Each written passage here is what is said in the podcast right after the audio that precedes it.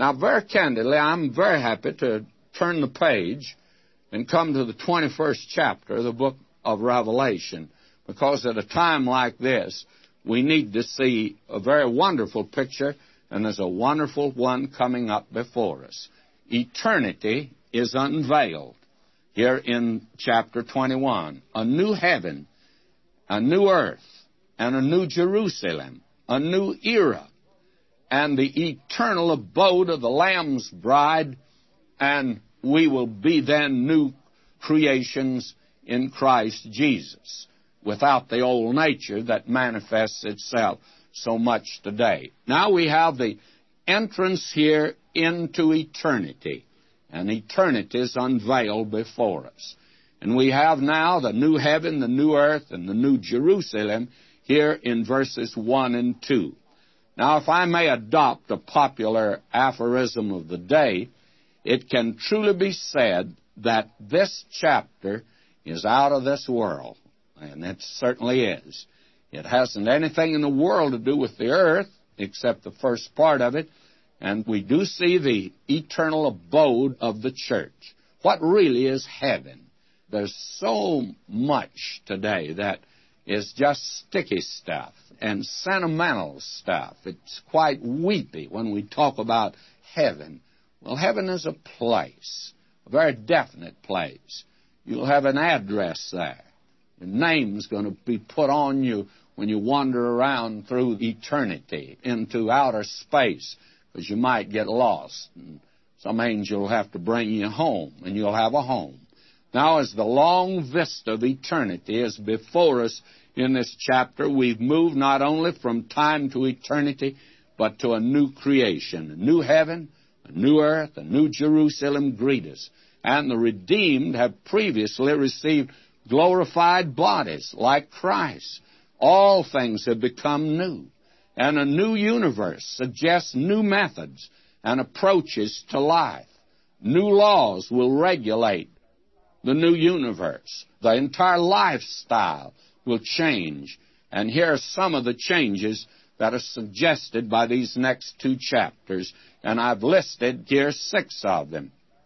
Number one, there'll be the total absence of sin and temptation and testing in the new creation. This in itself makes a radical difference. And then the second, the new Jerusalem coming down from God out of heaven does not mean another satellite for the earth, but rather the earth and all of the new creation with all of the galactic systems will revolve about the New Jerusalem because it's the dwelling place of God and of Christ. And then the third radical change, the law of gravity as we know it, will be radically revised. There will be traffic between the New Jerusalem and the earth. Now, I do not think the earth dwellers, those saved in the Old Testament and in the Great Tribulation period and in the millennial period, are going to be able to leave this earth. But the church has already left the earth, and its dwelling place is the New Jerusalem. And I believe that we'll have entirely different bodies, and the law of gravity will not affect us. That is, the law of gravity of this earth or any other planet. Now, the fourth great change, there will be no sun to give light, for God Himself will supply it directly to the universe. There will be the absence, therefore, of night. And there's no night there because we just won't need that time to rest because we've got new bodies.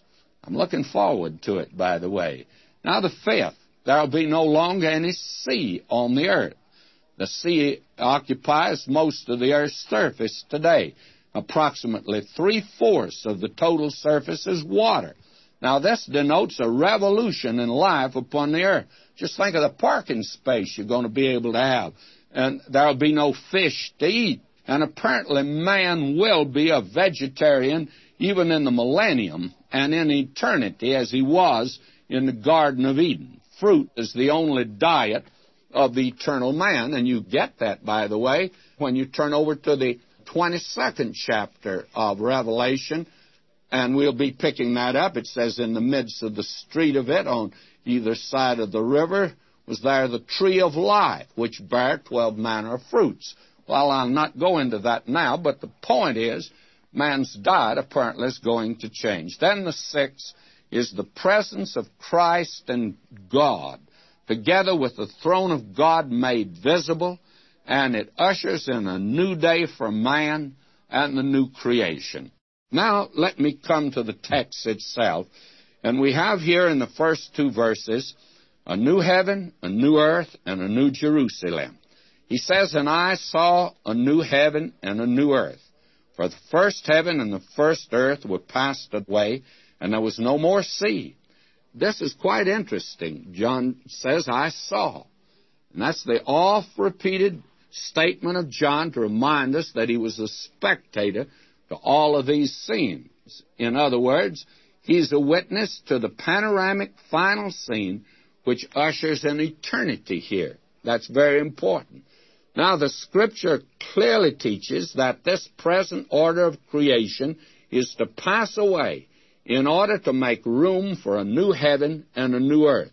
The Lord Jesus Christ Himself said, Heaven and earth shall pass away. The old creation was made for the first Adam, and the last Adam has a new creation for his new creatures.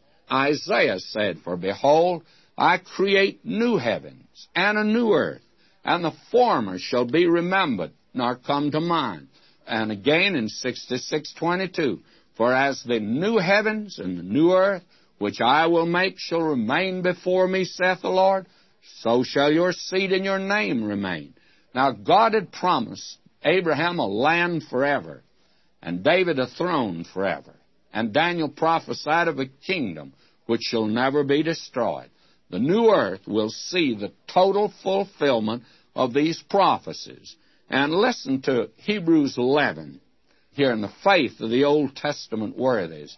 Verse 13 These all died in faith, not having received the promises, but having seen them afar off, and they were persuaded of them, and embraced them, and confessed that they were strangers and pilgrims on the earth. For they that say such things declare plainly that they seek a country. And truly, if they had been mindful of that country from whence they came out, they might have had opportunity to have returned, but now they desire a better country. That is a heavenly. Heavenly doesn't mean they're going to heaven. It means heaven's coming to this earth. And that's what we mean in the Lord's Prayer. Thy kingdom come on earth as it is in heaven. Well, it's coming. Wherefore God is not ashamed to be called their God, for he hath prepared for them a city.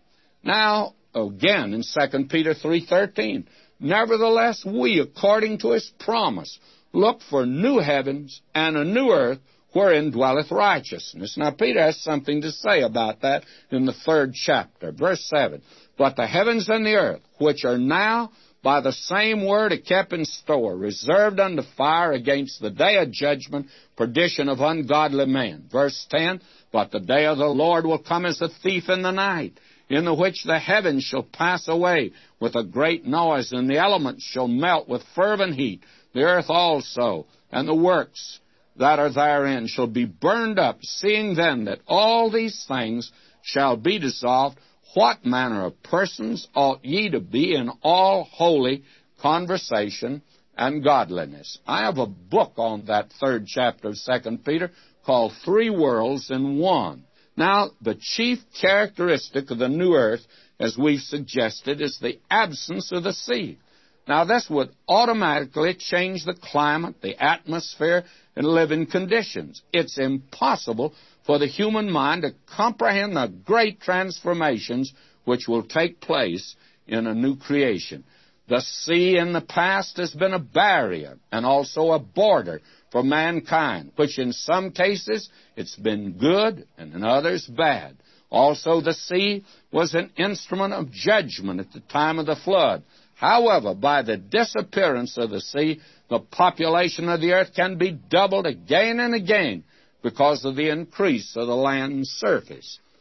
Now, in verse 2, I read, And I saw the holy city, New Jerusalem, coming down out of heaven from God, made ready as a bride adorned for a husband. Now we come to the part that should interest us. This is where we're going to live.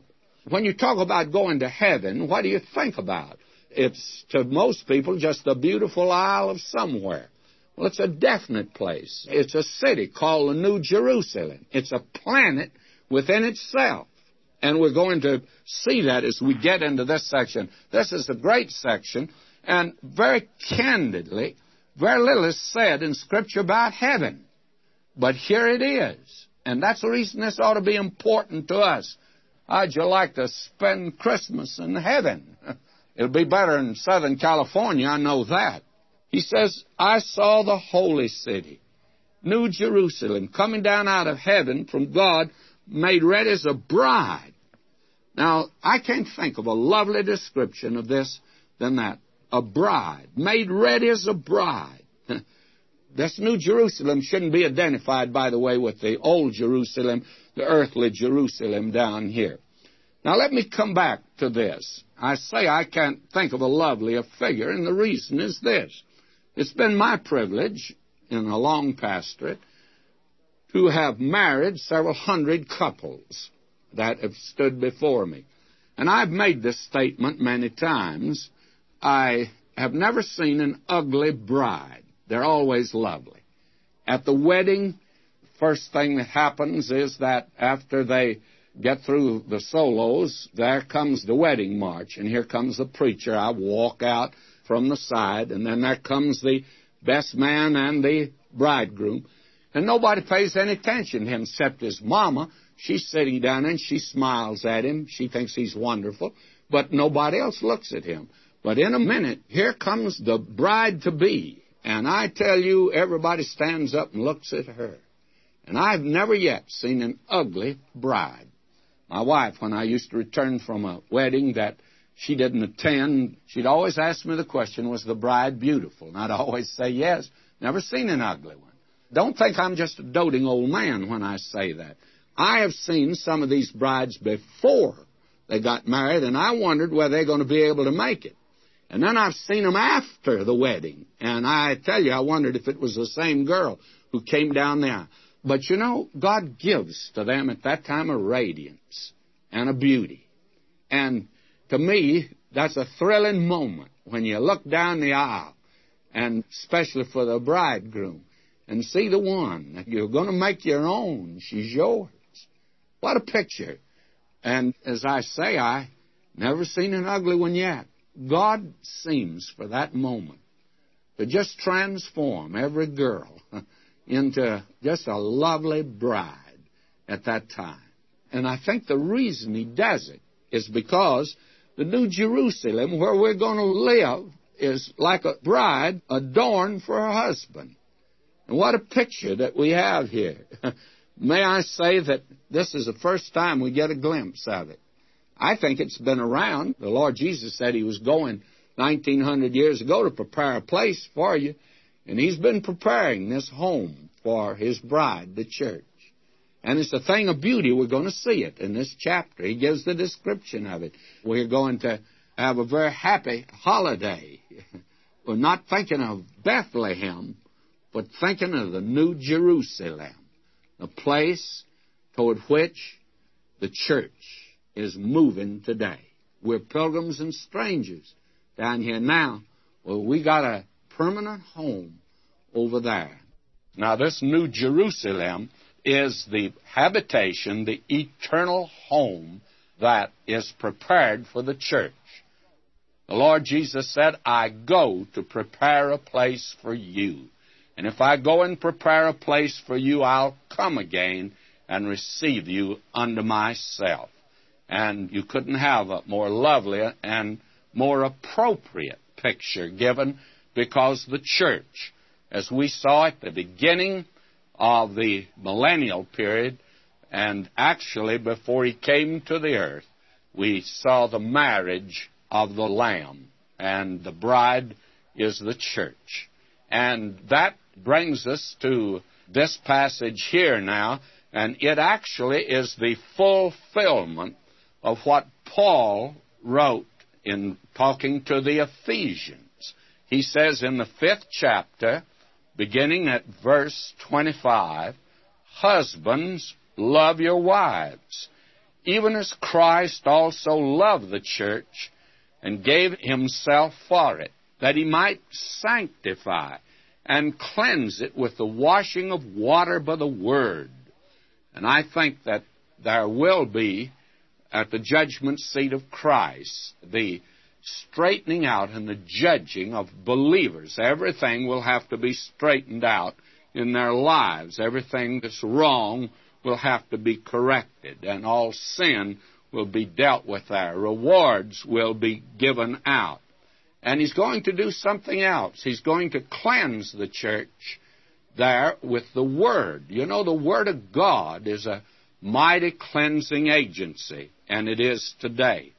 That he might present it to himself a glorious church, not having spot or wrinkle or any such thing, but that it should be holy and without blemish. Now, this is the picture we're getting here in Revelation 21 that the holy city, the new Jerusalem, is coming down from God out of heaven and adorned as a bride for the husband. You see, the marriage took place before the millennium, and here we're after the millennium now, and this has sure been a long honeymoon, hasn't it? Well, I think it's one that's going to go on into eternity. Now, Paul continues to talk about this marvelous relationship of Christ and the church and comparing it to human marriage down here. Verse 28 So ought men to love their wives as their own bodies. He that loveth his wife loveth himself. For no man ever yet hated his own flesh, but nourisheth and cherisheth it even as the Lord the church. For we are members of his body, of his flesh, and of his bones. And for this cause shall a man leave his father and mother, shall be joined unto his wife, and they two shall be one flesh. This is a great mystery, but I speak concerning Christ and the church. Now, this idea that it is a mystery is now being opened up to us, you see. The marriage relationship is the most beautiful and wonderful relationship, and it's the oldest ceremony that God has instituted for man is marriage. It goes right back into the very Garden of Eden, to the very beginning, and it's all important.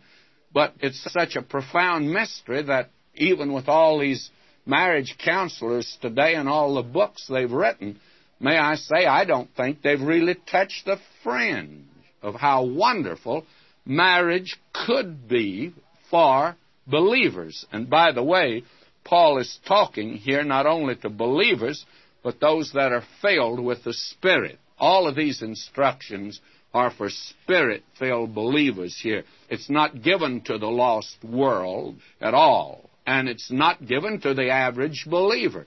It's given, he says at the beginning of this section, be filled with the Holy Spirit. And that's the only commandment that you're required to do something about the Holy Spirit. Now, we find here that there's something that is difficult to understand. And this gives us another sidelight here on marriage. Now, the wife is the same flesh as the man. Somebody says, How can that be? Well, have you ever seen a child, a beautiful child that looked like the mother and had a mean disposition like the father? Well, that's where they come together. That's where they're one flesh. But listen, it's deeper than that. When a man loves his wife, he actually loves himself. And that's true of her. When she loves the husband, she's actually loving herself. And you can't have it any more intimate than that. It's perfect nonsense today. If I injure my foot, I actually don't ignore it. I do all I can to doctor it. I go to the doctor and I have it maybe put into a cast. And it's all maybe not very pretty, and I'd like to leave my foot at home, but it's part of me. Well, my wife is part of me. She's my flesh. We're the same flesh. That's so difficult today, but that's how intimate it is. And that takes us back, of course, to creation. Now, I can't go into detail today, but you have here in the second chapter of Genesis, let me just read uh, the last three verses. And Adam said, This is now bone of my bones, and flesh of my flesh. She shall be called woman, because she was taken out of man. Therefore shall a man leave his father and his mother, shall cleave unto his wife, and they shall be one flesh. And it says they both were naked, the man and wife, and were not ashamed. Now, the important thing is about this matter that they were naked, they knew each other. It was an intimate and a very personal relationship. And my feeling today is that one of the great problems in marriage is, especially after a couple gets married, is that they have their first fight and she turns over maybe in bed and he is in a huff and he turns over or gets up and goes to the sofa and lies there. Then they wonder why there's disintegration in the marriage relationship. Well, listen, when that foot gets sick, you don't ignore it. You don't get angry with it. And you don't kick with it. If you do, you're in deeper trouble. The thing that you're to do with the flesh is to uh, do everything you can, doctor it, and try to get it well again. And that's the reason that young couples ought never to have a squabble without sitting down and talking things over. And I very frankly think that the wife ought to be very frank with her husband, tell him everything, how she feels, how he offends her, and what she thinks wrong, and he ought to do the same thing. You see, they're the same flesh. They are one. They've been brought together in this very intimate, this very wonderful relationship where a man leaves his family, his father and his mother and his brother and sisters, where they've all just had a close relationship, and that has ended now. And he has now been joined to a woman, and they are one flesh. They've started a new creation, if you please. And that is what the marriage relation should be. And how wonderful it is to see a family where a man and his wife just don't have anything that is between them. She knows him like a book, and he knows her like a book. They just know each other, and they love each other. Now, until that kind of a relationship is established, my friend, you're going to have trouble in the marriage relationship because God made us that way. In other words, marriage is more than arrangement to live together and sleep together. When a man chooses a wife and a wife accepts a husband, be sure that you understand that you're one flesh. And you wouldn't hurt yourself willingly for anything in the world. Oh, if we could only get that over. Now, this is a great mystery, but he says, I'm talking about Christ and the church. And here it is in heaven. We're going to be like him, we're told. It says, Beloved, it doth not yet appear what we shall be. But we know that when he shall appear, we shall be like him. We're going to have glorified flesh like he's got. We're going to be one with him. We're part of his body. And we're going to be joined to him. And he said that I go to prepare this place, that where I am, there ye may be also. That we can be with him throughout eternity. That, my friend, is going to be the most glorious thing. And as far as I know, no other creature, including the angels of heaven, are going to have that personal and intimate relationship with the Lord Jesus Christ. That's going to be the most glorious day. And you talk about celebrating Christmas. My, we're going to celebrate throughout eternity the very fact that we are with Him and that we've been joined to Him. Now, I must move on here because this is a very wonderful section that we're looking at here. And I want to read now verses 3 and 4, and I must read them in my translation, which I don't recommend. And someone has asked me, in fact, they said, you don't seem to approve of any of these new translations. May I say to you, you can say that again. I don't. My feeling is that most of them, in fact, all of them, are bland, flavorless mediocrity. And I don't like that to replace the pungency of genius that's in the authorized version. And don't tell me you can't understand it. It's just simply because you don't study it. You don't read the Bible like you read the funny paper. Don't misunderstand me. I read the funny paper. However, it's not funny anymore. They always got something complicated going, and I try to pass those by. But I love cartoons that give you a good laugh. But when you're reading the Bible, you're reading God's Word, and that's the reason it should be different. Now, I'm not a scholar enough. I've had nine years of Greek. I taught it two years, but I don't feel capable of translating. And I find some of these today that are on these committees that are doing translation. Why, they do not know enough Greek to read the menu in a Greek restaurant in Athens. Now, let me read. And I heard a great voice out of the throne saying, Behold, the tabernacle, skene it is, the tent, of God is with men, and he shall tabernacle with them, and they shall be his peoples, and God himself shall be with them, and be their God, and God shall wipe away every tear from their eyes, and death shall be no more, neither shall there be mourning, nor crying, nor pain any more. The first things are passed away. Now, here is something that's going to be quite wonderful. The tent of God is with man. What is the tent? Well, we're told the Word was made flesh and pitched his tent here among us. That's what John says in the first chapter of his Gospel, verse 14 that flesh was crucified on the cross and he was raised in a glorified body, and we're going to have that kind of a body. And we're going to live with him in the New Jerusalem. And we're going to get a picture of that New Jerusalem later on. The golden streets are not really important. What does it make to you what kind of asphalt you walk on down here? it's important to know the psychological and spiritual values that are going to be there. Now we're told we shall be his people, and God himself shall be with them, be their God.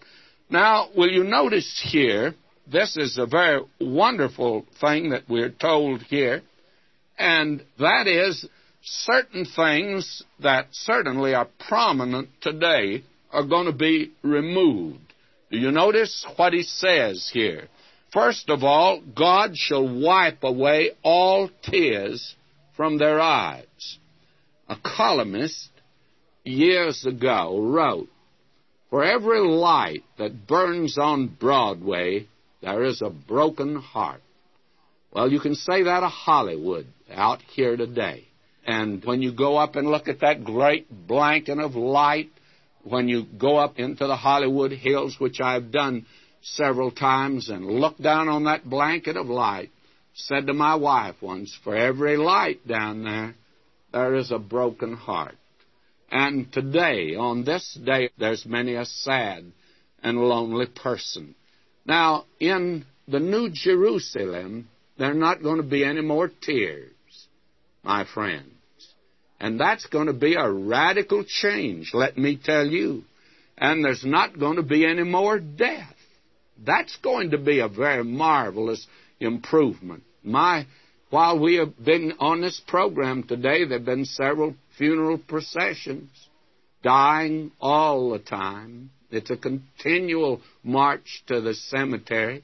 And this earth is nothing in the world but a cemetery. An engineer that had in the early days a great deal to do with planning and plotting these great freeways that go across the country today, the divided highways, and all of that.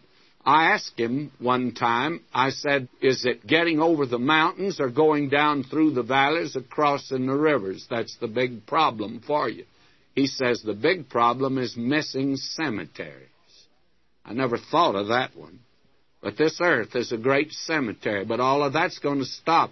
There will be no burying ground in the New Jerusalem. The undertaker will be out of business. And even the doctors are going to be out of business because there's not going to be there any crying, neither shall there be any more pain, for the former things are passed away. And then he says in verse 5 And he that sat upon the throne said, Behold, I make all things new. And he said unto me, Write, for these words are true and faithful. Now he says he's going to make all things new.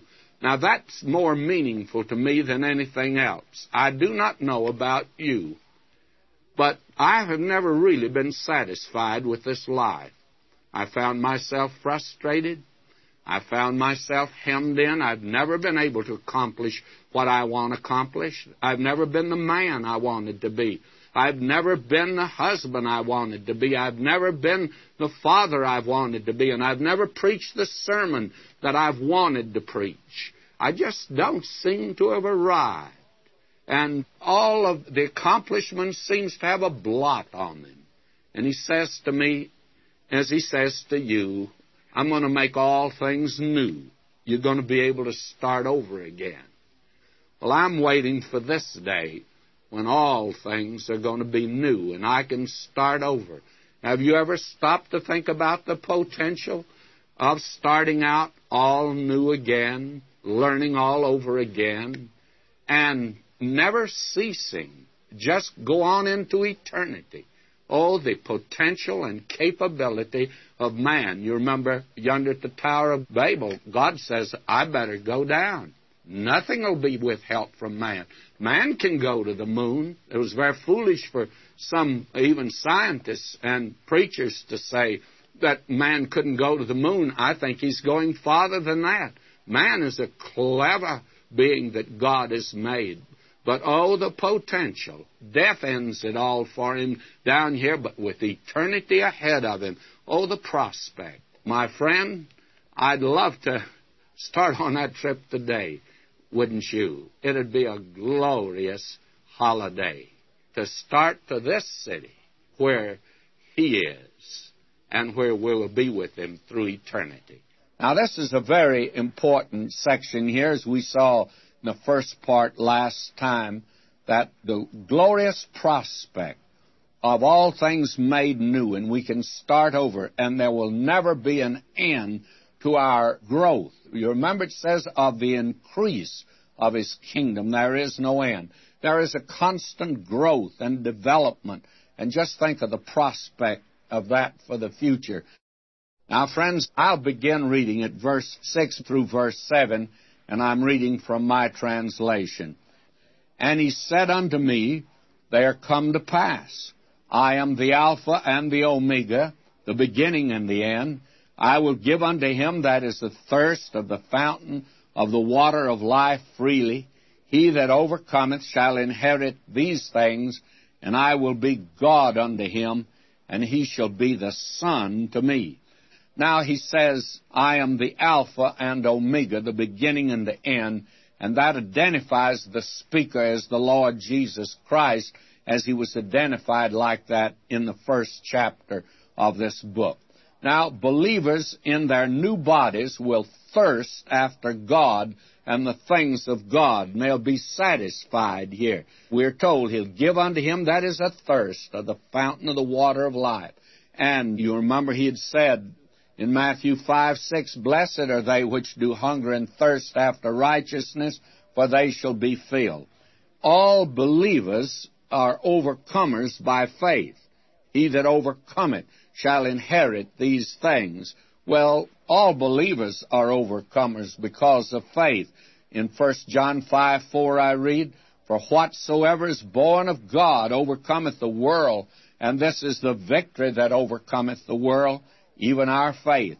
And all the sons of God became sons through faith in Christ. But as many as received him, to them gave he the exousia power to become the sons of God, even to them that believe on his name. John 1:12. And they inherit all things, because this was promised to the sons of God. In Romans 8:16 and 17 I read, the Spirit himself beareth witness with our spirit that we are the children of God, and if children, then heirs, heirs of God, and joint heirs with Christ, if so be that we suffer with him, that we may be also glorified together. And then here is an interesting expression. I will be God unto him, and he shall be the son to me. Now, the son to me is in the Greek, moi ho huios, a very unusual expression. In fact, Vincent calls attention to the fact that this is the only place in John's writing where a believer is said to be a son, a huios, that is in relationship with God, and God says it. And here he says it. Believers in the church are one of the peoples of God, but they are Moa. They are the sons of God in a unique and glorious fashion. And as we've seen before, beloved, now are we the sons of God. It doth not yet appear what we shall be, but we know that when he shall appear, we shall be like him, for we shall see him as he is. Now I read verse 8. But for the fearful and unbelieving and defiled with abominations and murderers and fornicators and sorcerers and adulterers and all liars, their part shall be in the lake that burneth with fire and brimstone, which is the second death. Now there are several amazing features about this verse here. First of all, the creation of the new heavens and a new earth did not affect or change the status of the lake of fire and of the lost. They are going into eternity just that way. In the second place, there's no possibility of sin which made man become fearful, unbelieving, and lies and murders and all the rest, ever breaking over the barrier into the new heavens and the new earth. Sin and its potential are forever shut out of the new creation. And finally, the lake of fire is eternal, for it's the second death, and there is no third resurrection. It's eternal separation from God that we have here, and there's nothing as fearful and frightful as that. Now, will you notice, I come to verse 9, and I'm going to turn to a message that I have in the back of the second volume on the shape of things to come, because we are now given a physical description of the New Jerusalem. And we are told here in verse 9, Come hither, and I will show thee the bride, the Lamb's wife. Now, the appearance of this city is the quintessence of beauty, refined loveliness, and uncontrolled joy. Lofty language describes her merits, and descriptive vocabulary is exhausted in painting her portrait. And the contemplation of her coming glory is a spiritual tonic for those who grow weary on the pilgrim journey down here. The New Jerusalem is really a post-millennial city, and that sounds strange coming from me, I'm sure, for she does not come into view until the end of the millennium and the beginning of eternity. Now, this city was evidently in the mind of Christ when he said, I go to prepare a place for you. But the curtain does not rise upon the scene of the heavenly city until earth's drama has reached a satisfactory conclusion. Earth's sorrow is not hushed until the endless ages begin. Now, the New Jerusalem will be to eternity what the earthly Jerusalem is to the millennium. The earthly Jerusalem does not pass away, but it takes second place in eternity. Righteousness reigns in Jerusalem. It will dwell in the New Jerusalem. Imperfection and rebellion exist even in the millennial Jerusalem. Perfection and the absence of sin will identify the heavenly city. just as a king's queen is of more importance than the place of his government, thus the New Jerusalem transcends the city of earth. This will cast no reflection on the earthly city, nor will it cause her inward pain. She can say in the spirit of John the Baptist, She that hath the bridegroom is the bride. Now, will you notice here, the New Jerusalem is the eternal abode of the church. The New Jerusalem is the home of the church. It's the hometown of the church. This is a city toward which the church is journeying as she pitches her tent in that direction. Now we're to look at this home, and we're given the architect's blueprint here in this 21st chapter. Come hither, he says. I'll show thee the bride, the Lamb's wife. Now what follows is a description of the city. We have seen the psychological or the spiritual aspects of it that are wonderful, and to me more wonderful than these physical, but believe me, these are worth contemplating. Now we must pause here to consider the relationship of the city to the citizens, the city proper to the church. Certainly we are not to infer that the empty city without the citizens is the bride. The citizens are identified with the city in the next chapter. We are told about the citizens that are there. Those outside are identified here in chapter 21:8 as disfranchised. Although a distinction between the bride and the city needs to be maintained, it's the intent of the writer to consider them together. Now, this passage is a description of the adornments which reveal something of the love and worth that the bridegroom has conferred upon his bride. Now we read in verse 10 that great city, the holy Jerusalem descending out of heaven from God. Now certainly this city has no counterpart among earth's cities. They're built upon an earthly foundation, and they come up from the bottom. This city comes down out of heaven. She originates in heaven. And God is their architect, that is the Lord Jesus, and He's the builder. Although the city comes down out of heaven, there's no suggestion that she comes down to the earth. The earthly city never goes to heaven, and the heavenly city never comes to earth. Just how far down the city descends is a matter of speculation. Now, this has led to extreme views in interpreting the New Jerusalem. At the very beginning, Ebionism, one of the first heresies, went to the extreme in applying this whole passage concerning the New Jerusalem to the earthly Jerusalem. Now, the Gnostics, another early heresy, they went to the other extremity in spiritualizing the passage to make it refer to heaven. Now, many modernisms apply the New Jerusalem to themselves and set it up on earth at the geographic location of their choice. Now, liberal theologians and amillenarians have left the city in heaven in spite of the scriptural statement that it comes down out of heaven. Two facts are evident from this passage. It comes down out of heaven, and it is not stated that it comes to the earth. Now, the passage of Scripture leaves the city hanging in midair. Now, that's the dilemma that many seek to avoid, but why not leave the city in midair? Is there anything in Congress about a civilization out yonder in space on a new planet? The New Jerusalem will either become another satellite to the earth, or what's more probable, and I think is true, the earth will become a satellite to the New Jerusalem as well as the rest of the new creation. This chapter indicates that the city will be the center of all things all activity and glory revolve about this city. God will be there. It'll be his headquarters, and his universe is theocentric, that is, God centered. The New Jerusalem is therefore worthy to merit such a preeminent position for eternity. Now let me read verse 11. Having the glory of God and her light was like unto a stone most precious, even like a jasper stone, clear as crystal. Now, Paul instructs the believers to rejoice in hope of the glory of God.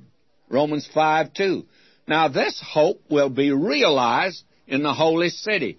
Man in sin has never witnessed the revelation of the glory of God. Now, the experience of Israel in the wilderness taught them that each time there was rebellion in the camp, the glory of God appeared in judgment. But the manifestation of God's glory strikes terror to a sinful heart. Well, what glorious anticipation to be able to behold His glory when standing clothed in the righteousness of Christ. Two wonderful facts make this city the manifestation of the fullness of God's glory. The presence of God makes the city the source of glory for the universe. Every blessing radiates from this city. And second, the presence of the saints. Do not forbid the manifestation of the glory of God. Sin caused God to remove His glory from man's presence. In this city, all that's past. Redeem man, dwelling with God in a city, having the glory of God is the grand goal, which is worthy of God. This city reveals the high purpose of God in the church, which is to bring many sons to glory. Now, the word translated light here, phoster, is the word for source of light. The city is a light giver. It does not reflect light as the moon, nor does it generate light by physical combustion like the sun, but it originates light and is the source of light, for the presence of God and Christ give explanation to this as he declared, I am the light. I'm the light of the world and God is light. The whole city is like a precious gem. This gem is likened unto a jasper stone. Now, the modern jasper is multicolored quartz stone, and the stone referred to here cannot be that, for this stone is not opaque.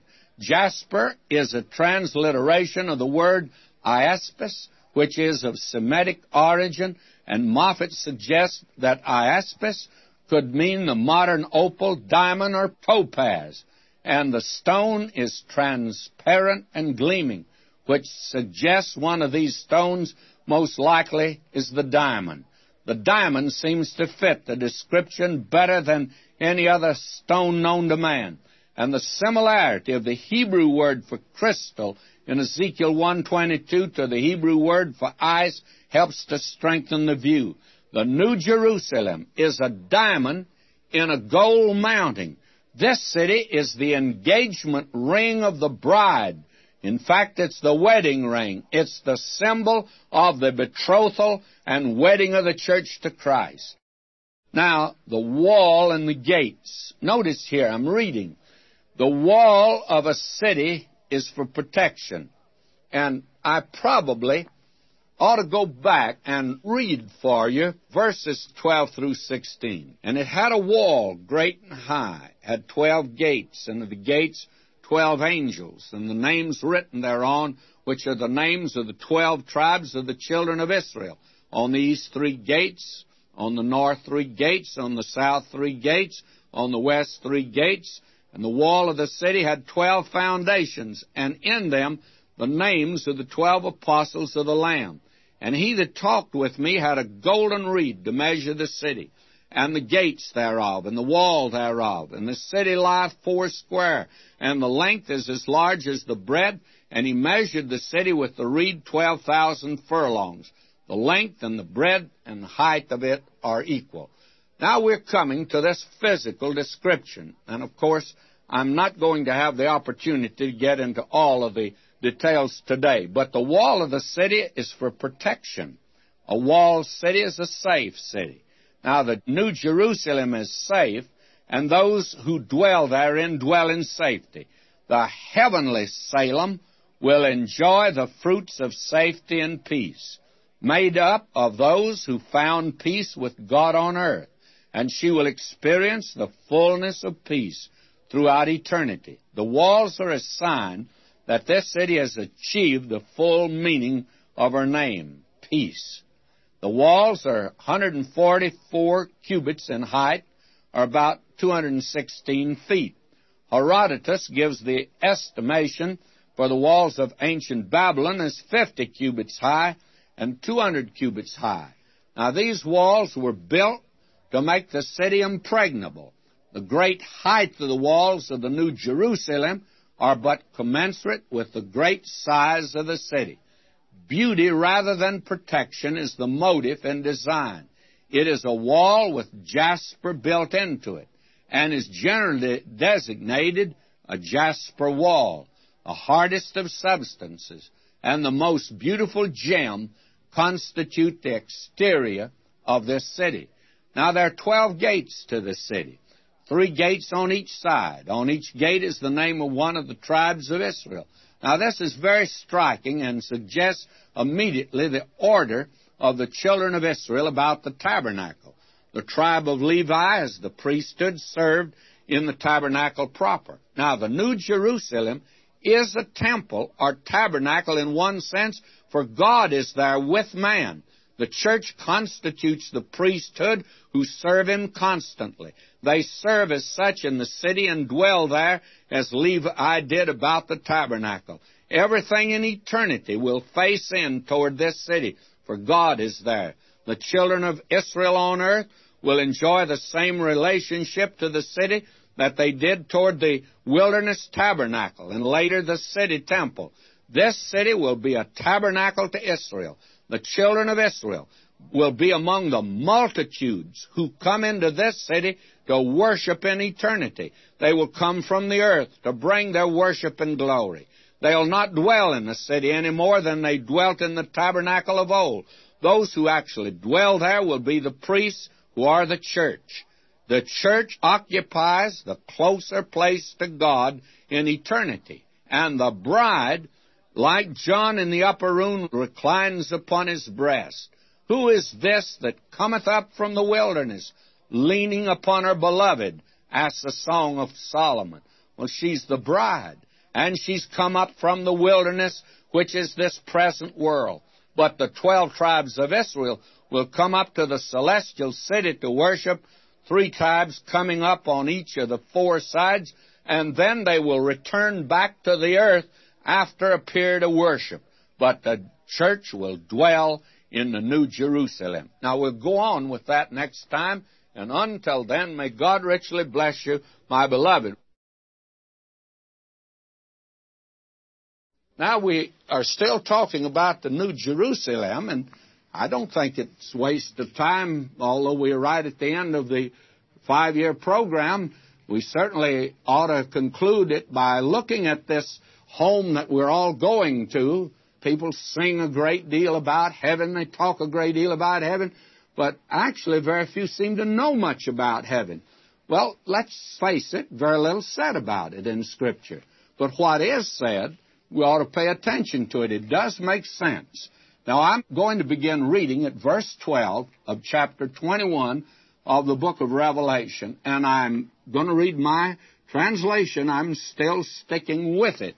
I don't recommend it, not to anybody. Will you notice? It's speaking now of the New Jerusalem. It's having a great wall and high, having twelve large gates, and at the gates twelve angels and names are written thereon, which are names of the twelve tribes of the children of Israel. On the east, the day spring, were three gates, and on the north, three gates, and on the south, three gates, and on the west, three gates. And the wall of the city had twelve foundations, and on them twelve names of the twelve apostles of the Lamb. And he that spoke with me had for a measure a golden reed to measure the city, and the gates thereof, and the wall thereof, and the city lieth foursquare, and the length thereof is as great as the breadth, and he measured the city with the reed twelve thousand furlongs. The length and the breadth and the height thereof are equal. In other words, it's a cube. That is, these dimensions that are given are a cube the shape of this city is really difficult to describe. I think due largely to our inability to translate our concepts from a universe of time to the new creation of eternity. And in the message that I have at the end of the book of Revelation, the second volume, on the subject, the shape of things to come, I have something to say about this, and I'm going to turn now to that and pass on to you this information relative to the size and shape of the city. The foundations, you notice, and we'll come back to that if you'll just hold that for a minute. I want to notice the measurements and try, if I possibly can, by radio. This is the only place in this entire five year program that I wish that I could do it on TV because then I could illustrate it as I'd like to illustrate it. Well, you notice the measurements of the city have given rise to all sorts of conceptions as to the size and shape of the city. I think, first of all, we ought to examine the size of the city. 12,000 furlongs are given as the measurement of each side and the height of it. And that's 12,000 stadia in the text, which means about 1,500 miles. That's a big city. That city is bigger than Los Angeles. Remember that during the war, one of the jokes going around out here was that one of the pilots stationed in Alaska, his plane went down. He didn't know where he was. And way up in Alaska, and he started finding his way out, and he came to a sign. It said Los Angeles city limits. He said he knew that he'd made it, but it'd be a long ways to get in to the city. Well, that's true. Los Angeles covers a whole lot of territory. But this is a city that's 1,500 miles on each side and going up. How can you fit this in to our concept today? Now, this figure is corroborated by Dr. Seiss, Walter Scott, and others. The amplitude of the city is astonished when first considered, but is commensurate with the importance of the city. Certainly, God, as creator, can never be accused of stinting, economizing, or doing things that reveal littleness. If you've noticed that you go down to the beach, he put plenty of sand down there, plenty of water in the ocean, made the mountains just about right, and rocks, he's just put them everywhere. Anything God does, he sure does it in abundance. Now, with a lavish hand, he garnished the heavens with stellar bodies. Now, this city bears the trademark of its maker, the Lord Jesus, the carpenter of Nazareth, is the one who built this city. Now, consider with me the shape of the city. The city lieth four square. That's the simple declaration of Scripture. Now, that would seem to indicate that the city is a cube with 1,500 miles on a side. And Dr. Seiss sees it as a cube. Dr. Ironside saw it as a pyramid. And still others interpret these measurements in as many geometric figures that you can conceive. Now, it's difficult for us to conceive of either a cube or pyramid projected out in space. We're accustomed to think of a sphere that is a ball shaped object hanging in space because that's the general shape of the heavenly bodies. And as far as we know, there are none out there in space that are square, like a cube, or like a pyramid. And cubes and pyramids are appropriate for Earth's buildings, but they're impractical for space, as spheres are impractical for earthly buildings. Yet it is definitely stated that the city is four square. Now, I think the difficulty resolves when we think of the city as a cube within a crystal clear sphere. And what you have are the inside measurements, because I think of it as a big plastic ball. And when I used to illustrate it, I had a big plastic ball, and I had put in it a cube that touched all four corners. Well, more than that, the eight corners of a cube touching all of the sphere. And I think these are the measurements. In other words, it would give you a sphere in space. And this is not plain geometry, by the way. This is mathematics that I couldn't figure out. And so I went to my brother-in-law, who was a head of math department in Cleburne, Texas, when I lived there, and he figured it for me. And then I asked a man out here, an engineer, who worked on these modules that went out in space, and he came up with the same answer. And that would mean that with 1,500 miles of the cube inside of the sphere, why, it would mean that the circumference would be about 8,164 miles. Now, the diameter of the moon is about 2,160 miles, and that of the New Jerusalem sphere is about 2,600 miles. Thus, the New Jerusalem will be about the size of the moon. In fact, it'll be larger, but it'll be a sphere, as are the other heavenly bodies. And I personally believe that that is the picture that is given to us here, and one that I think we should pay attention to. My thinking is that we live inside of this sphere, not on the outside. Now, here in the earth, we live on the outside. And that presents a few difficulties. The Lord had to make the law of gravitation to hold us on the earth, or we'd be flying out in space. Now, this one will be a city in which you walk just the opposite of the way you walk here. You walk on the outside, there you'll walk on the inside. Now, it is said that it's crystal clear. That is emphasized again and again. And the foundations are given to us of this city. And I think that probably I ought to pass on those to you. And I'm going to ask that you follow your text now, beginning with verse 17. He measured the wall thereof a hundred and forty and four cubits, according to the measure of a man, that is, of an angel, and the building of the wall of it was of jasper, and the city was pure gold, like unto clear glass. Now, in other words, like clear plastic. And that means something. It means that from the inside, the light will be shining outside. But this city has 12 foundations and the name of the 12 apostles on them. And that's important now for us to see. And I want to note that. The city had 12 foundations, and the names of the 12 apostles are upon them. Now, the church today is built upon the foundation of the apostles and prophets, Jesus Christ himself being the chief cornerstone. Now, that's what Paul said in Ephesians 2.20. Now, Christ committed the keys into the keeping of the apostles. On the human level, the church was in the hands of these 12 men. The book of Acts gives the order. You remember that Dr. Luke said the former treatise have I made, O Theophilus, of all that Jesus began both to do and to teach until the day in which he was taken up.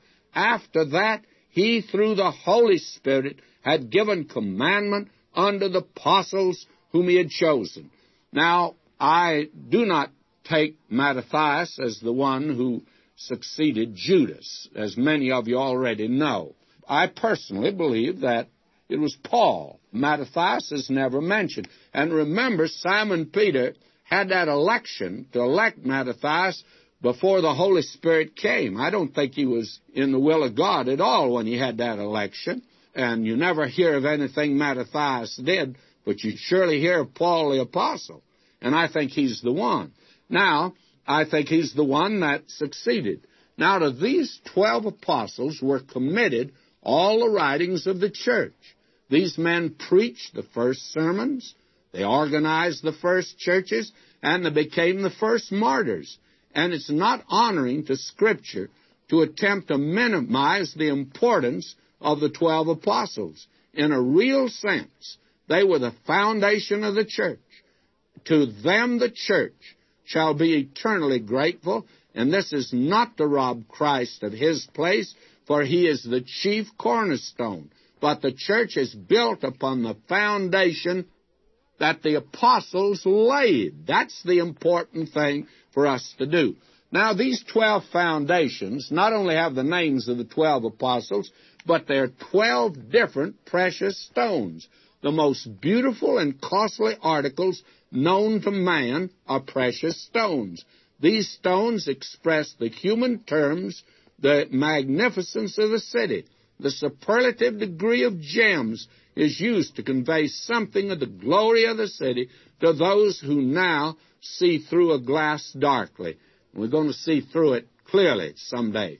A close examination of these 12 stones in the foundation reveal a polychrome paragon of beauty, varied hues and tints, form a galaxy of rainbow colors. The stones are enumerated as followed. Now I'm going to run through this list. I do not want to be wearisome, but this is important for us to see. Number one is the jasper. Iaspis is the Greek word. The color is clear. And as mentioned before, this is the diamond. It is crystal clear, a reflector of light and color. Dr. Sison, speaking of the New Jerusalem, describes it as clean and pure and bright as a transparent icicle in the sunshine. And then the second foundation is a sapphire. That color is blue. The stone occurs in Exodus 24:10 as the foundation of God, and that was under his feet, as it were, a paved work of a sapphire stone, and as it were, the body of heaven in its clearness. Now, Moffatt describes it as a blue stone. Pliny describes it as opaque with gold specks, to which Petrie agrees. And then the third is chalcedony. The color is greenish. It's an agate. Uh, Pliny again describes it as a variety of emerald gathered on a mountain in Chalcedon. And Robertson says possibly a green silicate of copper. Then the fourth stone is emerald, colors green. Robertson describes it as a green stone. And the fifth foundation is sardonyx, and the color's red. And Robertson describes it as white with layers of red. The sixth foundation is sardius, colors fiery red. And Pliny says that it is a red stone from Sardis. And Swete says that it's fiery red. And the seventh foundation is chrysolite. The color is golden yellow. Moffatt assigns it a golden hue. Robinson says it is a golden color like our topaz. And then the eighth foundation is beryl, and the color is sea green. And Pliny says it's sea green. And it's like the emerald, says Robinson. And then the ninth foundation is topaz. The color is greenish yellow. Robertson calls it a golden greenish stone. And the tenth stone is chrysoprasus. And the color's gold green. A golden leek, a leek colored gem is the way Robertson describes it. In the International Standard Bible Encyclopedia lists it as sea green. And then the eleventh foundation is the jacinth, and the color is violet. It's the color of the hyacinth. And Pliny gives the color as violet. And the amethyst is the twelfth foundation, and the color is purple. Although the International Standard Bible Encyclopedia lists it as a ruby, Robertson gives the colors purple. Now, the foundations here of the New Jerusalem are constructed of the flashing brilliance of rich and costly gems. Now, remember, on the inside is Jesus, who, when he was here, was the light of the world. There he'll be the light of the universe. God the Father is there, and the light shining through that will light God's universe. And it just won't be, as they say out in space, it's dark black. And that the only colors on this little earth today. But wait till you see the new Jerusalem. And it's going to light up God's new heavens and new earth as they've never been lighted before. I think it's going to be the most breathtaking scene that you've ever seen. And this new Jerusalem is a planet, you see, that comes down from God out of heaven, and everything is going to revolve around it. And the light will come from the, it will be Jesus Christ, the light and power company then, and the light will shine out, and in all these brilliant and beautiful colors. I can't think of anything like this. And colors described to us today as dissected light, pass a ray of light through a prism, and it's broken up into three primary colors red, blue, and yellow. And from these three primary colors come all colors and shades of colors. Light is a requirement for color. Where there's no light, there's no color. Objects of color reveal color to the eye because of their ability to absorb or reject light rays. A red stone absorbs all the color rays except red. It rejects or throws back to the eye the red ray, which gives the color of red. Now, the New Jerusalem is a city of light and a city of color. God is light, and He's there. The city is described as a jasper stone as clear as crystal. And all of this color will be coming out and flooding God's universe. And the New Jerusalem is there.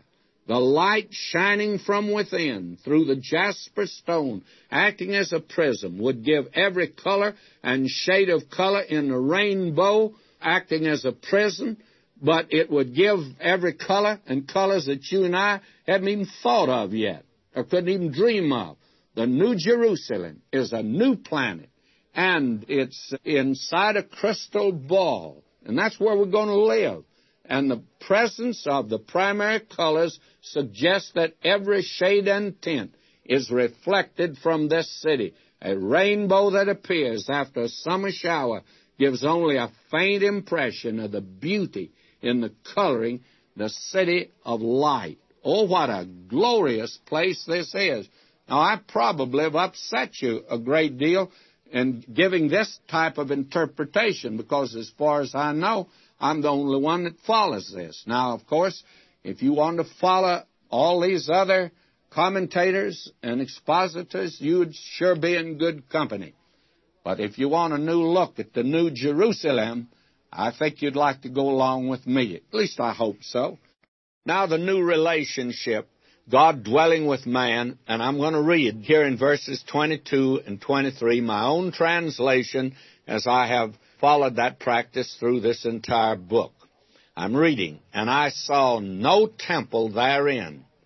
For the Lord God, the Almighty, and the Lamb are the temple thereof, and the city hath no need of the sun, neither of the moon to shine upon it, for the glory of God did lighten it, and the lamp thereof is the Lamb.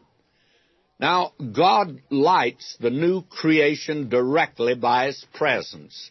We called attention to that before without giving you the scripture, but here it is.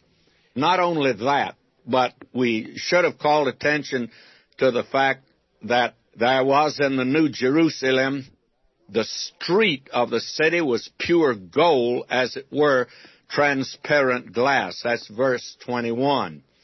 And we were told at the beginning of that description that this city was transparent. That is the thing that gave me the lead and the key to believe that we live on the inside and everything is transparent. And it would mean that the light would shine from the inside out and going through these different colored stones, every color known to man today, but many colors that our natural eyes can't see today. We'll be able to see them then with the new body that we shall have at that time. Now we're told here that the street was of pure gold. Now personally I don't care about the asphalt of the place. I'm not really interested in that, but it's transparent glass. And there are two things there that impress me. It's not streets. This is not a city with many streets. And it is transparent. Even the street is the asphalt. It is gold, but transparent gold. Now, that leads me again to insist that what we're looking at is the inside of a globe. You couldn't have a city like we have today without having streets. You'd sure have a traffic jam with just one street.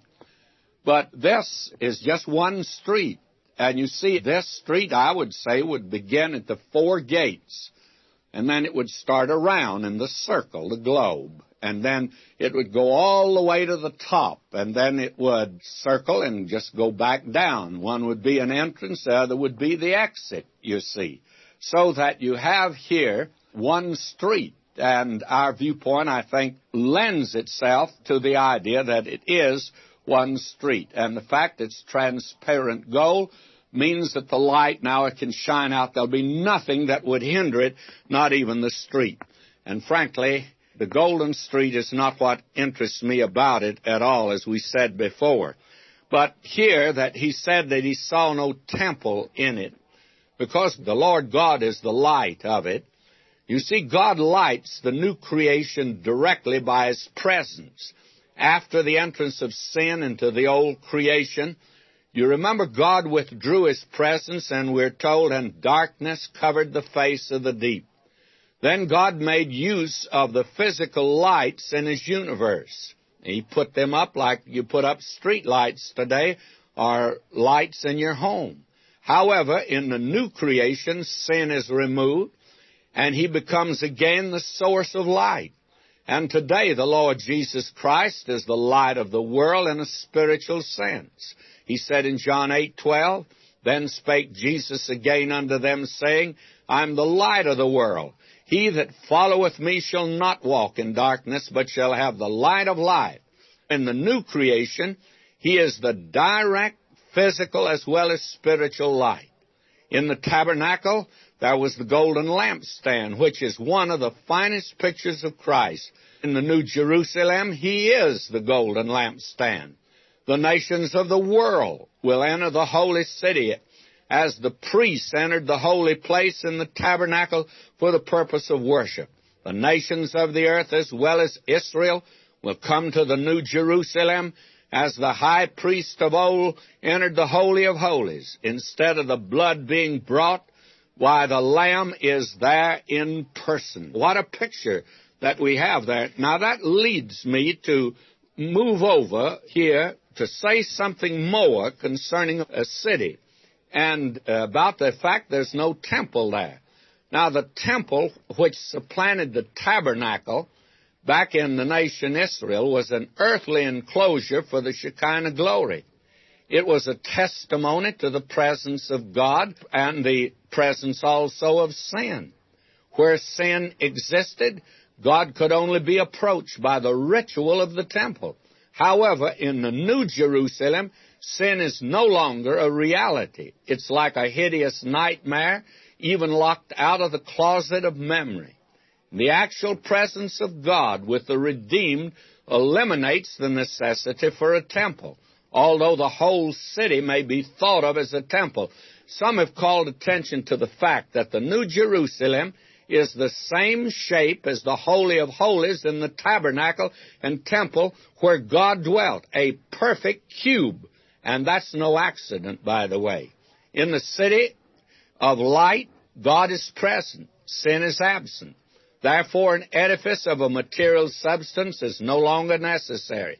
The physical temple was a poor substitute for the person of God. The New Jerusalem possesses the genuine article, God in person. It is probably the first place where God will make a personal appearance before man. And what a glorious prospect this is. Now, the New Jerusalem is independent of the sun and moon for light and life. What a contrast to the earth today, which is utterly dependent upon the sun. The sun and moon may even be dependent upon the celestial city for power to transmit light, since the one who is the source of light and life dwells within the city. Neither will light be furnished by the New Jerusalem Power and Light Company. The one who is light will be there, and the effulgence of his glory will be manifested in the New Jerusalem unhindered.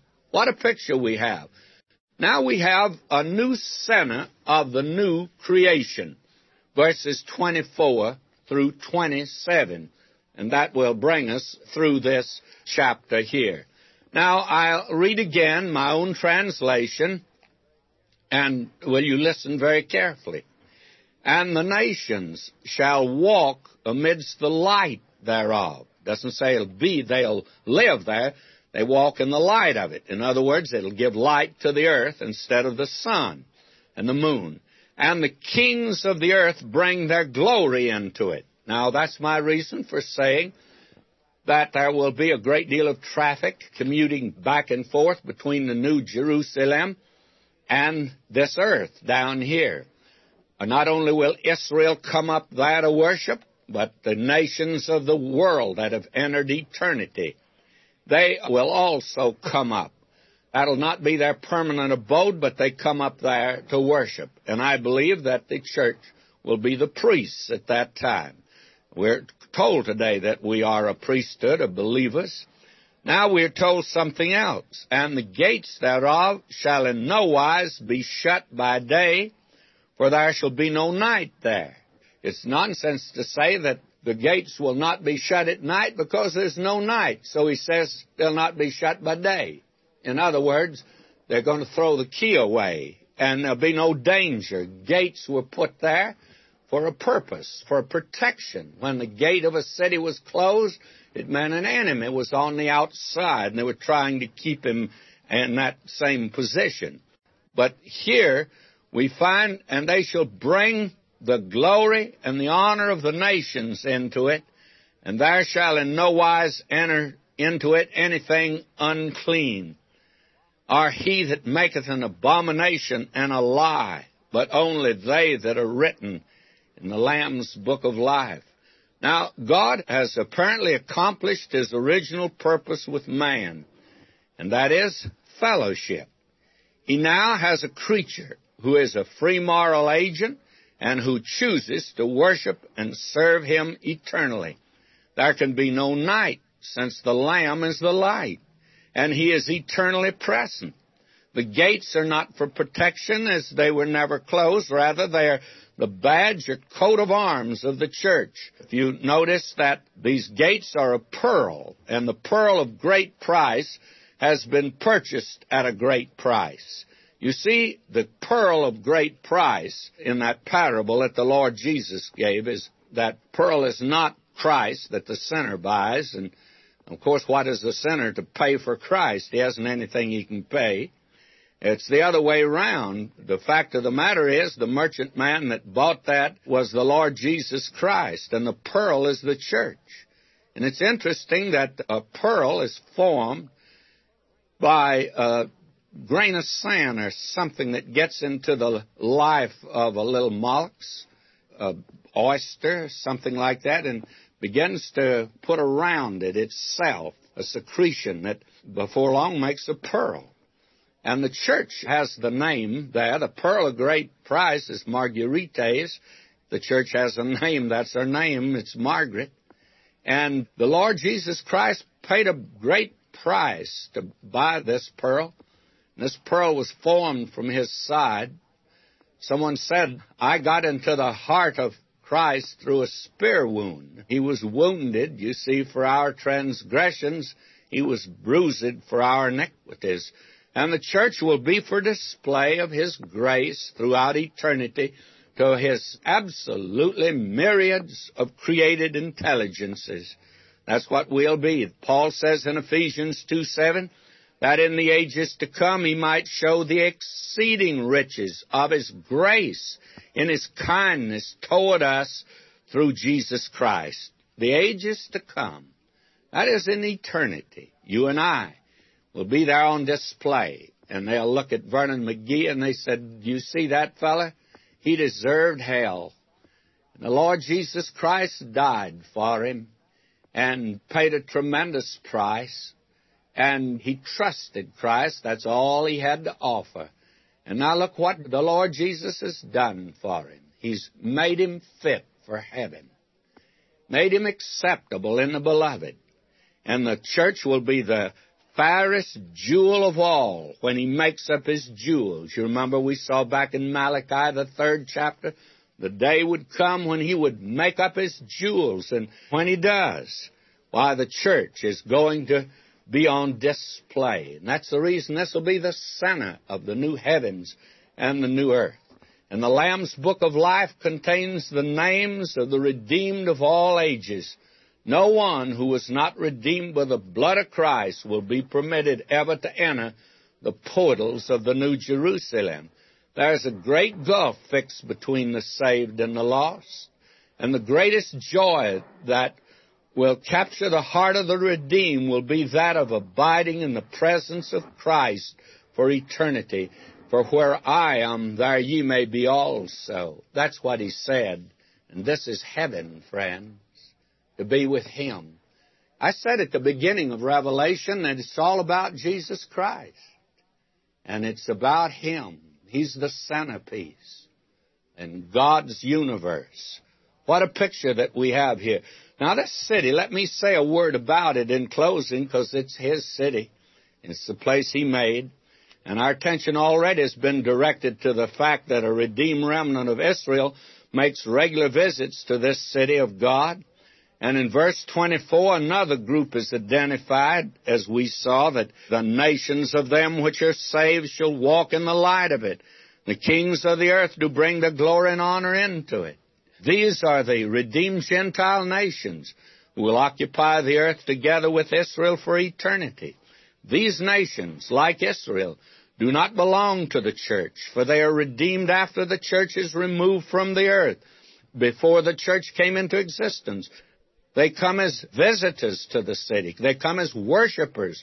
And in Hebrews 12:22, we're told that there is also present an innumerable company of angels who evidently constitute the servant class. The city is cosmopolitan in character. All nationalities meet there. And the created intelligences of God walk the streets of the New Jerusalem. Among the multitudes, there is not one who will bring defilement or sin. How superior is this city to even the Garden of Eden, where the lie of Satan made an entrance for sin. No liar, liar will ever enter the portals of the heavenly Jerusalem. All dwellers and all tourists are not only redeemed from sin, but have lost their taste for sin. They come through the gates, which are never closed, and the enjoyment of this glorious city is not restricted to the church, although they are the only ones who dwell there. And I'd like to close chapter 21 with the words of Bernard of Cluny when he wrote these lovely lines Jerusalem the golden, with milk and honey blessed, beneath thy contemplation sink heart and voice oppressed. I know not, oh, I know not what joys await me there, what radiancy of glory, what bliss beyond compare. What a picture, and how inadequately I have dealt with it, friends. I even apologize for that. Oh, if I could only, somehow or another, lift you and myself up that we might get a glimpse of the glory of that city and the glory of the one who is its chief adornment, even the Lord Jesus Christ, and the glorious prospect and privilege of being with Him throughout eternity. There's nothing to compare to it. Now, in chapter 22, we see the river, of the water of life, and the tree of life, and the promise of Christ's return repeated in the final invitation of the Bible. First of all, we have the river, the water of life, and the tree of life, verses 1 through 5. Then the promise of the return of Christ, verses 6 through 16. And then the final invitation and warning, verses 17 and 19, and the final promise and prayer, verses 20 and 21. Now let's just get into this chapter a little ways. Now this chapter brings us to the final scenes of this great book of scenic wonders. It likewise brings us to the end of the Word of God. God gives us His final words here, and because they're last words, they have a greater significance. We are brought to the end of man's journey. The path has been rugged and many questions remain unanswered and many problems remain unsolved. But man enters eternity in fellowship again with God and there all will be answered. The Bible opens with God on the scene. In the beginning, God created the heaven and the earth. And it concludes with Him on the scene and in full control of His own. He suffered, He paid a price, and He died, but the victory and the glory are His, and He is satisfied. Isaiah 53:11 puts it like this: He shall see of the travail of his soul, and shall be satisfied. By his knowledge shall my righteous servant justify many, for he shall bear their iniquities. And then we have first here in the first five verses the river of the water of life and the tree of life. I'm reading my translation, the two first verses. He showed me a river of water of life, bright as crystal, proceeding out of the throne of God and of the Lamb, and in the midst of the street thereof, and on this side of the river and on that was the tree of life bearing twelve fruits, yielding its fruit every month, and the leaves of the tree were for the healing of the nations. Now, up to this chapter, the New Jerusalem seems to be all mineral and no vegetable. Its appearance is as the dazzling display of a fabulous jewelry store. But there is no soft grass to sit upon, no green trees to enjoy, and no water to drink or food to eat. However, here is introduced are the elements which add a rich softness to this city of elaborate beauty. There was a river in the first Eden which branched into four rivers. Although there was abundance of water, it is not called the water of life. Eden was a garden of trees, among which was the tree of life. God kept the way open for man by the shedding of blood.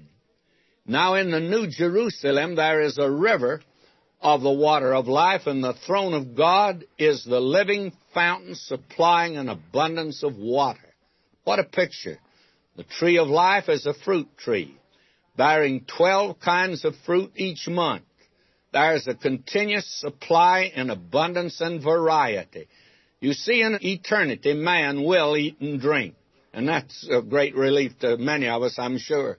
The menu is varied, but is restricted to fruits, as it was in the Garden of Eden. Now, in the New Jerusalem, there is this river of the water of life, and the throne of God is its living fountain supplying an abundance of water.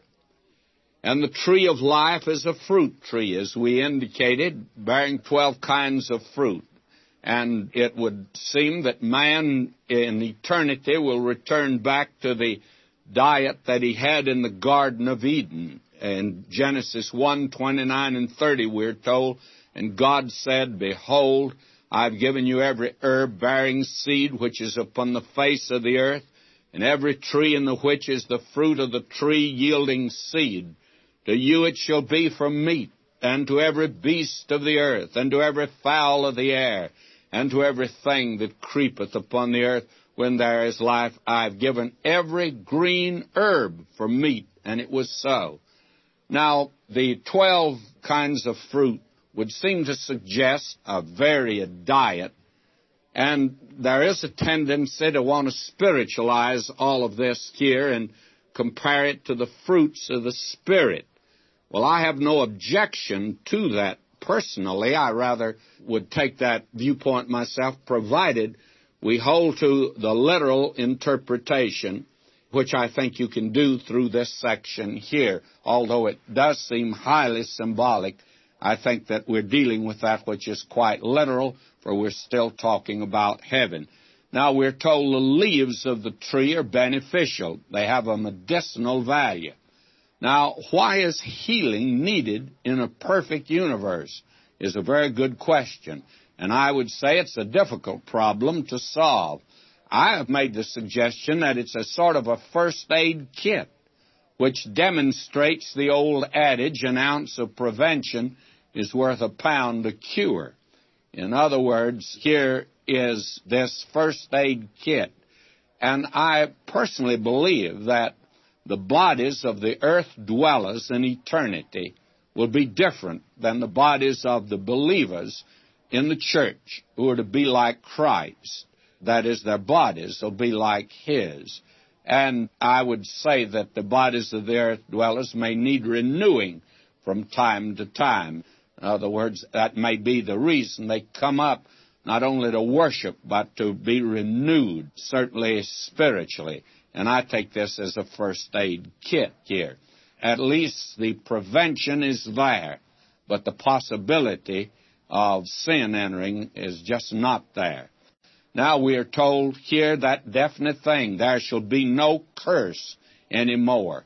And the throne of God and of the Lamb shall be therein, and his servant shall do him service, and they shall see his face, and his name shall be on their foreheads. All there shall be night no more, and they need no light of lamp, neither light of sun, for the Lord God shall give them light. They shall reign forever and ever. Now the first creation was blighted by the curse of sin, and this old earth on which you and I live today bears many scar marks of the curse of sin. The new creation will never be marred by sin. Sin will never be permitted to enter even potentially. You see, it was potentially in the Garden of Eden in the tree of the knowledge of good and evil. Now the very presence of God and the Lamb will be adequate to prevent it. And it was during the absence of God in the Garden of Eden that the tempter came to our first parents. But we are told here that the throne of God and the Lamb are in the New Jerusalem. It's the GHQ, its headquarters for God the Father and God the Son. And the notable absence of any reference to the Holy Spirit does need some explanation. You see, in the first creation, the Holy Spirit came after the fall to renovate and renew the blighted earth. The Spirit of God brooded over the face of the waters. And He is the instrument today of regeneration in the heart and life of sinners. Now there'll be no need of His work in the new creation in this connection, and therefore the silence of God at this point is eloquent. And His servants shall do Him service. Now it reveals that heaven's not a place of unoccupied idleness, but a place of ceaseless activity. It'll not be necessary to rest in order to give the body an opportunity to recuperate. And the word for service here is a very peculiar word. Dr. Vincent calls our attention to it that it came to be used by the Jews in a very special sense to denote the service rendered to Jehovah by the Israelites as his peculiar people. And you find that over in Hebrews, the ninth chapter, verse 1. Then verily the first covenant had also ordinances of divine service in a worldly sanctuary. Then down in verse 6 of that same chapter, now when these things were thus ordained, the priest went always into the first tabernacle, accomplishing the service of God. You see, this is going to be a peculiar service to God that you and I will perform in eternity. What it is, I don't know. I think that He may give us charge of universes. I think there'll be ceaseless activity. There's no night, and man will at last fulfill his destiny and satisfy the desires of his heart. And man will at last see his face. This was the supreme desire voiced by Moses in the Old Testament and Philip in the New Testament. It's the highest objective for living. What divine satisfaction is going to be there. And each person will bear the name of Christ. Each will be like him, yet without disturbing his own peculiar personality. I've always said this facetiously. It could be true, but I've said that one of the things I want God to do, if He'll do it, is to let me teach the Bible. I want to attend the classes Paul teaches, then I'd like to teach a group of people that were members of my churches that I served on earth but wouldn't come to the midweek Bible study. I've asked for them for one million years, and they won't think it's heaven for that first million years, I'll tell you that, because I'm really going to work them. They're going to have to catch up. Whether that's true or not, I don't know. But I do say that we're all going to be busy there. Now, our attention is called in this section to the direct lighting of the new creation. There'll be no light holders such as the sun or reflectors such as the moon. God lights the universe by His presence, for God is light. Now, it's in eternity that the church will reign with Christ who knows but what he'll give to each saint a world or a solar system or a galactic system to operate. Remember that Adam was given dominion over the old creation on this earth. Now, verses 6 and 7, we see the promise of the return of Christ. Verses 6 through 16. And he said unto me, These words are faithful and true. And the Lord, the God of the spirits of the prophets, sent his angel to show unto his servants the things which must shortly come to pass. And behold, I come quickly. Blessed is he that keepeth the words of the prophecy of this book. Now, the important thing to note here is that he says, Behold, I come quickly. And that means rapidly. And that is repeated again in verse 12 and then again in verse 20. Three times now at the end, Behold, I come not shortly or immediately or soon even. But what he's saying is these events that we have been looking at in Revelation, beginning with chapter 4, take place in a period of not more than seven years, and most of them are confined to the last three and a half years. Now, the encouragement is the Lord Jesus said this is not going to be a long period. I'm coming shortly. I'll soon be there. And that's when you get to this period. We are not exactly accurate when we say the soon coming of Christ. And I'm sure I've used that a thousand times. But I don't think it's an accurate term at all, and it gives the wrong impression, by the way. Now, the Lord Jesus here puts his own seal upon this book. And the words are faithful and true. And I think it means that no man is to trifle with them by spiritualizing them or reducing them to meaningless symbols. He's talking about reality. And you remember at the beginning of this book, there was a blessing pronounced upon those reading here. Now, in conclusion, the Lord Jesus repeats the blessing upon those who keep these words, you see, and that's the important thing. Now, in verses 8 through 11, and I read hurriedly, and I, John, am he that heard and saw these things. And when I heard and saw, I fell down to worship before the feet of the angel that showed me these things, and he saith unto me, See, do it not. I am a fellow servant with thee and with thy brethren the prophets, and with them that keep the words of this book. Worship God. And he saith unto me, Seal not up the words of the prophecy of this book, for the time is at hand.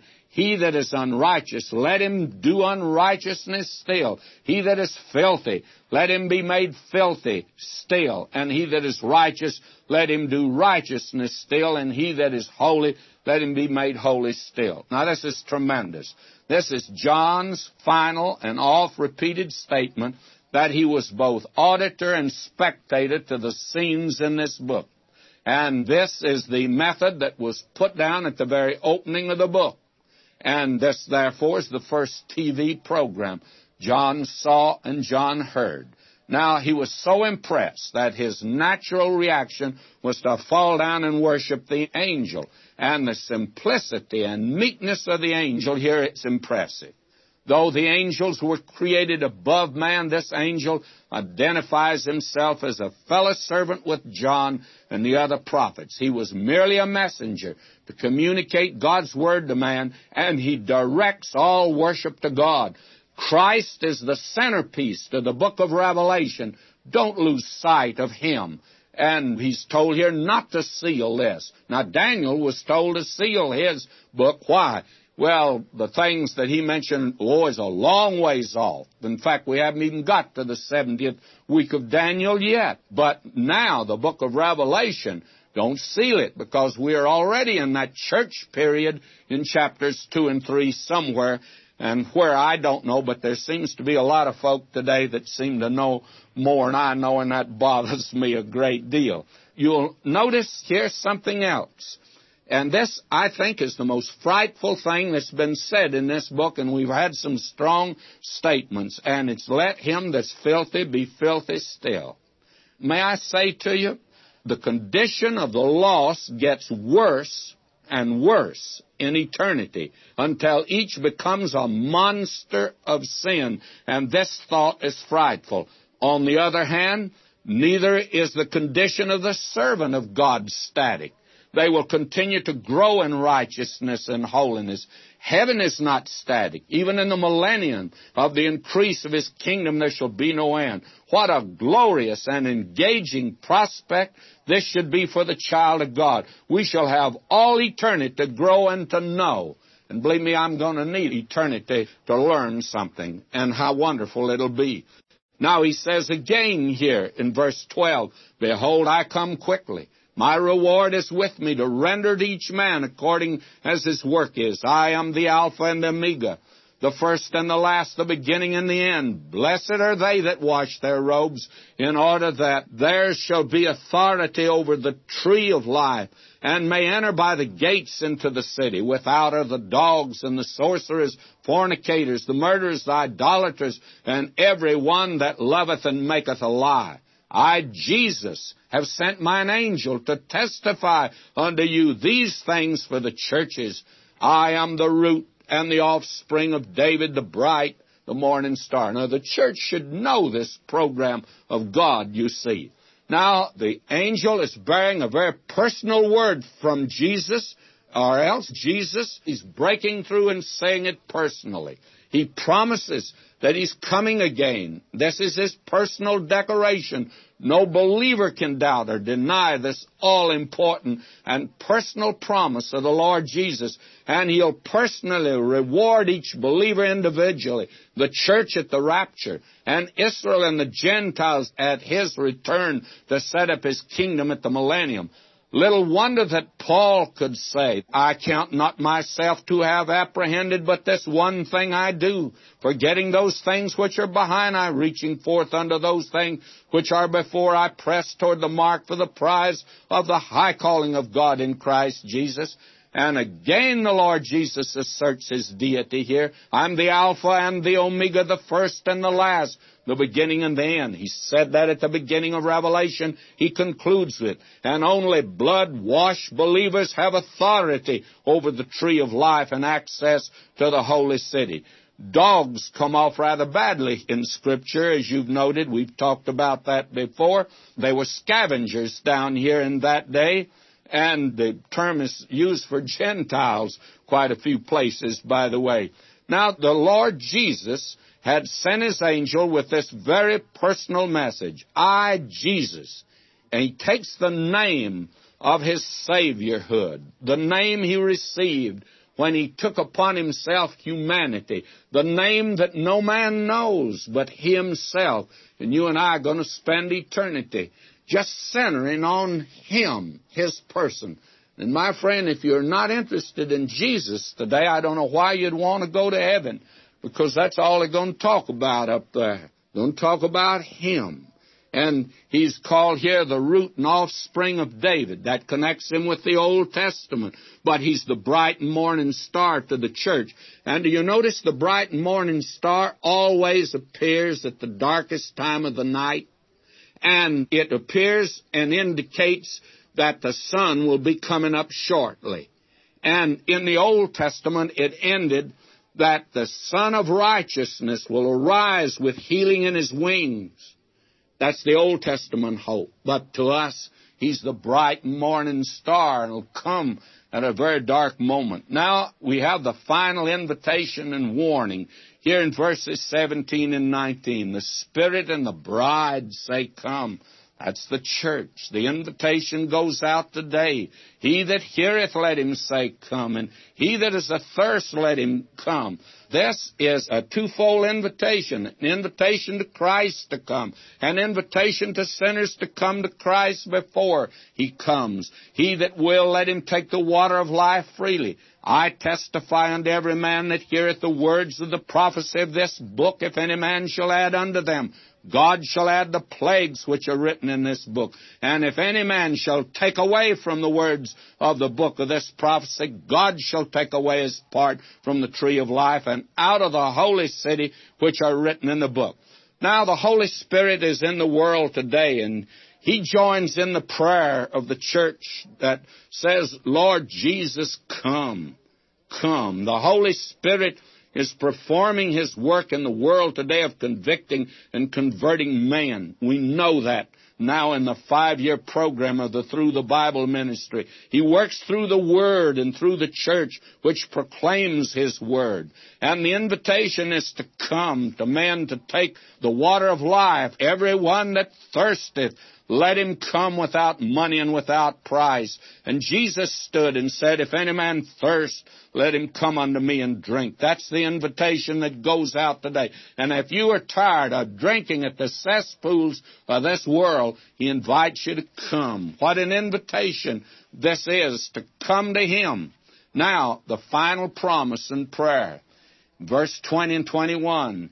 He who testifieth these things saith, Yea, I come quickly. Not soon. But when these things begin to come to pass, He's even at the door then. Come, Lord Jesus. And that should be the prayer of every believer today. And the grace of the Lord Jesus Christ be with all His saints. And we sure need plenty of the grace of God.